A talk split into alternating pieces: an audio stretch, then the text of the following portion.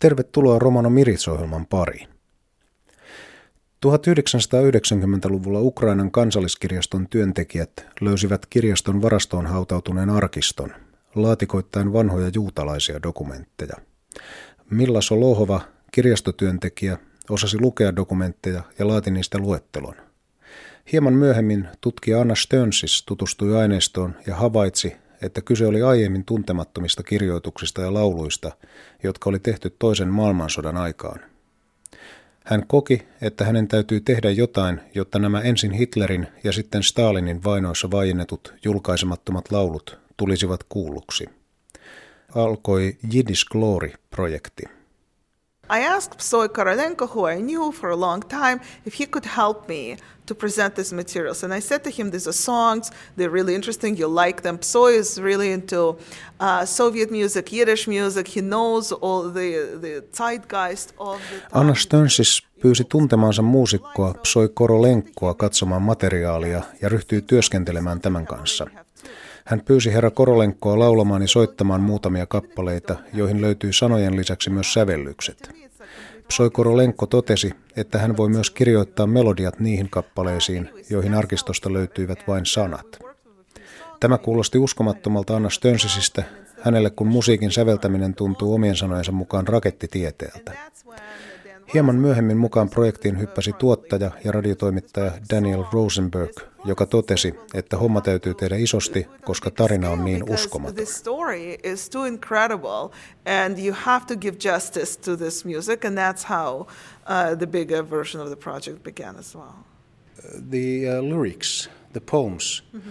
what they were about? Of course, sorrow, love, living, all these, but uh, were there any surprising themes in the lyrics? Yes, tons of surprising things. First of all, uh, about one third of the songs were humorous. I did not expect that at all. They were laughing at Hitler, they were laughing at the German army, they were laughing at fascism, and they were, laughter was so bitter. Anna Stönsis kertoo yllättyneensä lukuisista asioista teksteissä. Yksi odottamaton asia oli, että noin kolmannes lauluista oli humoristisia. Niissä naurettiin Hitlerille, Saksan armeijalle, fasismille, Nauru ja pilkka ovat katkeraa ja osuvaa. Toinen yllätys oli, kuinka neuvostoliittolaisia kappaleet olivat. Ne olivat poliittisia, ne olivat neuvostoarmeija myönteisiä. Lauluissa ei välttämättä edes esiintynyt juutalaisia tai ne eivät puhuneet juutalaisista, vaikka olivatkin jidisin kielisiä. Tekstit käsittelivät yleisemmin sitä, mitä yhteiskunnassa ja laulujen tekijöiden maailmassa oli meneillään. Professori Stönsis toteaakin, että monesti ajatellaan etnisten kulttuurien olevan sisäänpäin kääntyneitä ja että niissä puhutaan vain omista asioista, mutta tämä vaikuttaa olevan harha. Hän sanoo, että yhteisö elää pääväestön keskellä ja tarkastelee samoja yhteiskunnallisia asioita ja uutisia kuin muutkin, vaikka se tehdäänkin äidinkielellä. Tämä oli kiinnostavaa niin hänelle kuin Psoi Korolenkolle. And that was very interesting and appealing to both to Psoy and to me about the songs because it gave us a chance to see how Jews sang about things that were going them, that concerned both them and other people as well.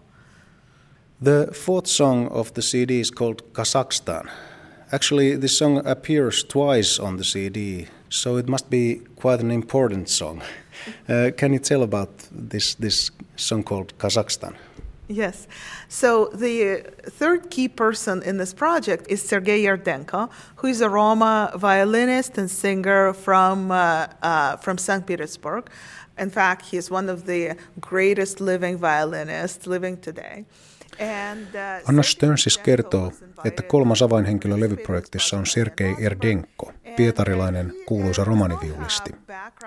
Dan Rosenberg oli kutsunut hänet mukaan. Sergei Erdenko ei ole juutalaisen musiikin spesialisti, mutta tuntee erinomaisesti neuvostoliittolaisen musiikin ja on tosiaan myös vähemmistön edustaja, romani.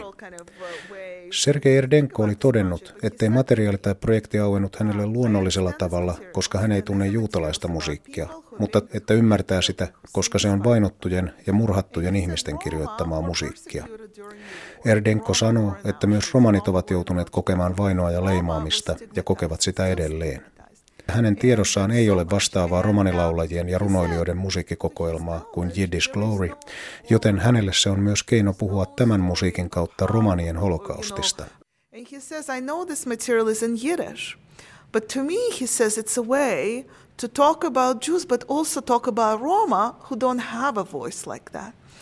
So Sergei chose this song, Kazakhstan. He said, I want to write a tune for that. He says, I'm going to write a tune and it's going to be inspired by Roma uh, music, by Gypsy music, and it's going to be something he says that he really feels the song talks about. Now, the song is about how a Jewish refugee ends up in Kazakhstan, a place that doesn't have a Jewish community. Sergei Erdenko halusi säveltää runon Kazakstan ja tuoda siihen romanimusiikin sävyjä.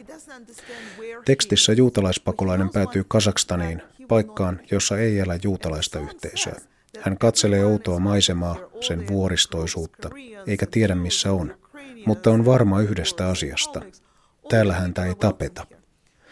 Laulussa sanotaan, että se on paikka, jonne kaikki ovat tervetulleita, niin juutalaiset kuin uikuurit, korealaiset kuin ukrainalaiset. Tämän laulun tekstiin tehtiin levyn ainoa muutos alkuperäisteksteihin nähden. Sergei Erdenko oli pyytänyt, että laulussa mainittuihin vähemmistöihin lisättäisiin romanit. Se tuntui oikealta ja näin tehtiin. Kappaleesta tulikin Erdenkolle henkilökohtainen ja se toi juutalaisen musiikin projektiin mukaan romanien äänen, kertoo Anna Stönsis. Now, why is it twice on the CD? Because the, the other singer, Sophie Millman, Canadian jazz singer, For her, this was too a personal song, but for different reasons. Kappale Kazakstan kuullaan levyllä peräti kahdesti. Toisen version tulkitsee kanadalainen jatslaulaja Sofia Milman. Hänellekin kappale oli henkilökohtainen, mutta toisesta syystä kuin Sergei Erdenkolle. Milmanin isoäiti selvisi sodasta juuri Kazakstanissa. Hän oli yksi juutalaisista, jotka evakuoitiin sinne. Laulaja halusi laulaa kappaleen isoäitinsä muistolle also the tune i think you agree is gorgeous. So that's why we felt that putting it twice on the album will do exactly what the song was supposed to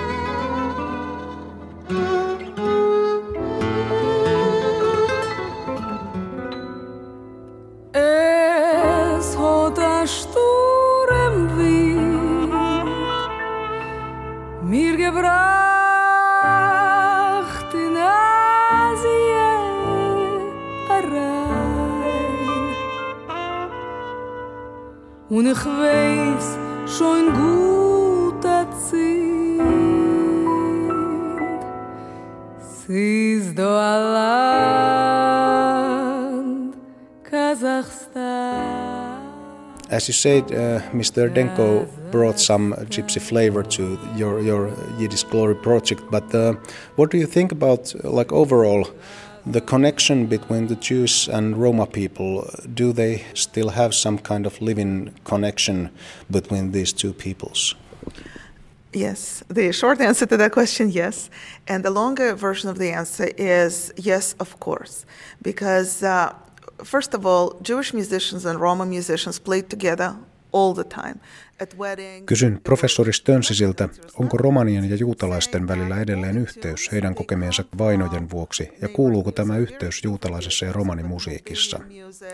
Anna Stönsis vastaa, että ilman muuta. Romanit ja juutalaiset soittivat aikanaan paljon esimerkiksi hääjuhlissa. He olivat paitsi kilpailijoita, myös kanssamuusikoita ja musiikkiystäviä, jotka esiintyivätkin yhdessä. Yiddish Glory-projektissa asia alleviivaa se, että musiikki on Neuvostoliitossa syntynyttä, ei perinteistä juutalaista musiikkia. Se on tyyliltään moldovalaista, ukrainalaista, balkanilaista, siis mustalaismusiikkia, toteaa professori Stönsis. Anna Stönsis kertoo, että kun hän puhuu opiskelijoidensa kanssa romanien tilanteesta, hän usein muistuttaa, että juutalaisille pahin vainon aika oli 1900-luku, mutta romanien tilanne on valitettavasti edelleen erittäin huono, esimerkiksi Unkarissa ja ympäri Eurooppaa. Stönsis sanoo, että jos haluaa ymmärtää juutalaista kulttuuria ja juutalaista musiikkia, täytyy ymmärtää, mitä on tulla vainotuksi etnisen alkuperän vuoksi. Professori jatkaa, että romaneita nämä ongelmat koskettavat edelleen, ja ne ovat osittain jopa pahentuneet. Työskennellessään Sergei Erdenkon kanssa Anna Stönsis rupesi miettimään, miten upea olisi tehdä Roma Glory-projekti. Venäjällä vaikutti toisen maailmansodan aikana lukuisia taitavia ja tunnettuja romanimuusikkoperheitä, kuten Erdenkot ja Kulpaakkovit. Professori Stönsis olettaa, että nämä perheet tekivät musiikkia myös sodan aikana ja toteaa, että jos tarmokkaasti tutkittaisiin ja etsittäisiin, ehkä romanien kirjoittamia lauluja sodasta ja sotaajasta voitaisiin löytää ja saataisiin ihmisten kuultavaksi.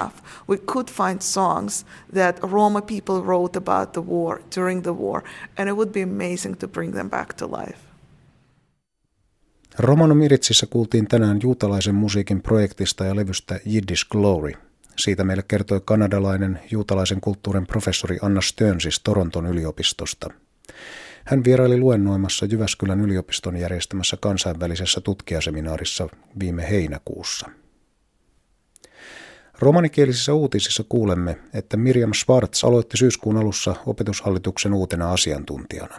Schwartzin edeltäjä, eläkkeelle jäänyt Satu Blomerus, työskenteli virassa yli 11 vuotta – Miriam Schwartz kertoo, että toimenkuva tarkentuu syksyn mittaan, mutta yhtenä osana työtä tulee olemaan tiedotuslehti Latso Diivesin päätoimittajana toimiminen. Opetushallituksen mukaan romanien opettamisen erityistavoitteita ovat muun muassa lasten ja nuorten identiteetin vahvistaminen sekä romanikielen ja kulttuurin tukeminen. Lakeuden romanit romanikahvila aloitti toimintansa Seinäjoella. Avajaisissa asiakkailla oli mahdollisuus tutustua kahvilan ja yhdistyksen toimintaan – Lisäksi yhdistys järjesti osallistujien kesken arpajaiset. Kahvilassa on tarkoitus järjestää perustoiminnan lisäksi esimerkiksi elämänhallintaan ja toiseuteen liittyviä teemailtoja. Puhujina illoissa kuullaan muun muassa koululääkäriä ja viittomakielen tulkkia. Tietoa tulevista tapahtumista saa yhdistyksen internet- ja Facebook-sivuilta.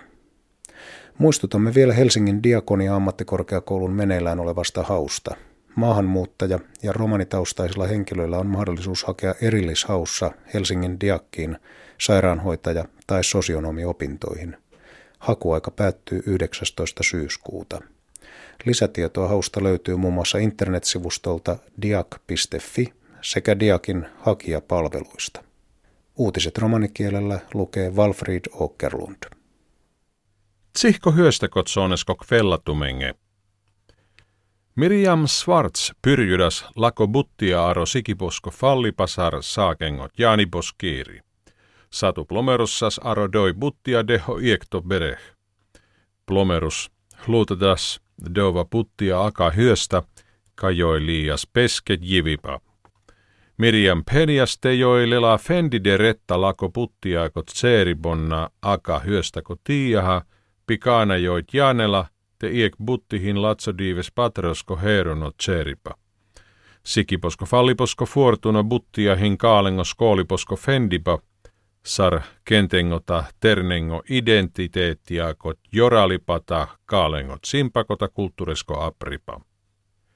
Lakeuden romanit stakkosko kaalo kafeteria pyrydas dolesko buttia aro Seinäjoki foros. Aro piriposko diives komuja liinete aaven pinsimeske kafeteria kotas stakkosko buttiatta. Dorisas Niina itti ja ajasaaves lotterisia.